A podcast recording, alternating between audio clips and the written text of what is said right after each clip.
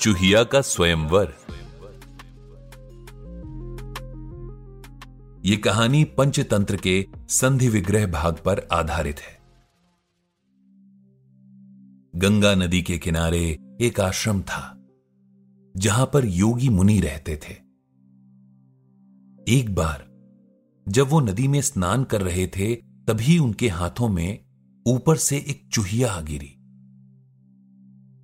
उस चुहिया को आकाश में बाज ले जा रहा था और उसके पंजे से छूटकर वो नीचे गिर गई थी। मुनि को उस चुहिया पर दया आ गई।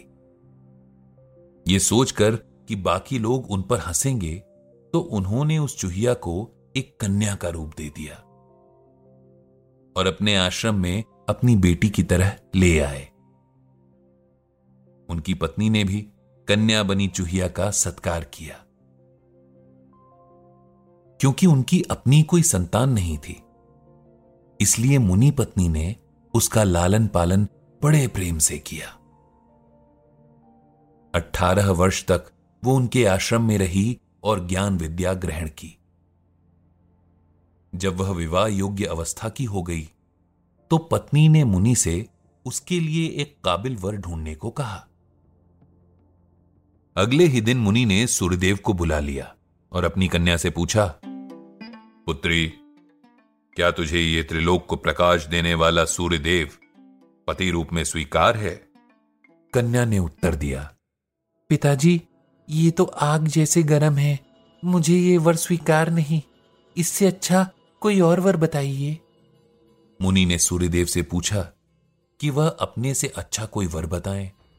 सूर्यदेव ने कहा, मुझसे अच्छे तो बादल हैं जो मुझे ढक कर छिपा सकते हैं। अगले ही दिन मुनि ने बादलों के राजा को बुला लिया और अपनी कन्या से पूछा, पुत्री, क्या तुझे ये बादल पति रूप में स्वीकार है? कन्या ने उत्तर दिया, पिताजी, ये तो बहुत काला है, मुझे यह वर स्वीकार नहीं, इससे अच्छा कोई और वर बताइए। मुनि ने बादलों के राजा से पूछा कि उनसे अच्छा कौन है? बादलों के राजा ने कहा, हमसे अच्छी वायु है जो हमें उड़ाकर किसी भी दिशा में ले जा सकती है।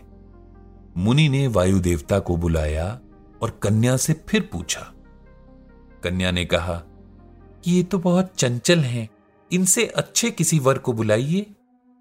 मुनि ने वायु देवता से पूछा कि उनसे अच्छा कौन है? तो वायु देवता ने कहा, मुझसे अच्छा पर्वतराज है जो बड़ी से बड़ी आंधी में भी स्थिर रहता है। मुनि ने पर्वतराज को बुलाया तो कन्या ने फिर कहा, ये तो बहुत कठोर और अचल है, इससे अच्छा कोई वर बताइए। मुनि ने पर्वतराज से पूछा कि आपसे अच्छा कोई वर सुझाइए।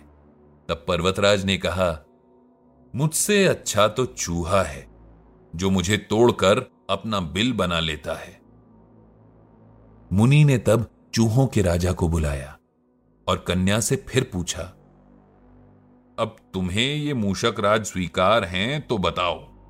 मुनि कन्या ने मूषक राज को बड़े ध्यान से देखा और अंत में वो बोली, हां पिताजी, मुझे ये पसंद है।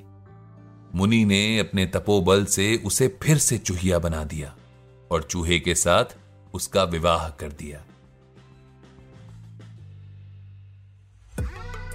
पंचतंत्र की हर कहानी हमें जीवन को सही ढंग से जीने का पाठ पढ़ाती है। इस कहानी से भी हमें यही सीख मिलती है कि चाहे हम कितना भी बदल जाएं, हमारा मूल स्वभाव हमेशा एक सा रहता है।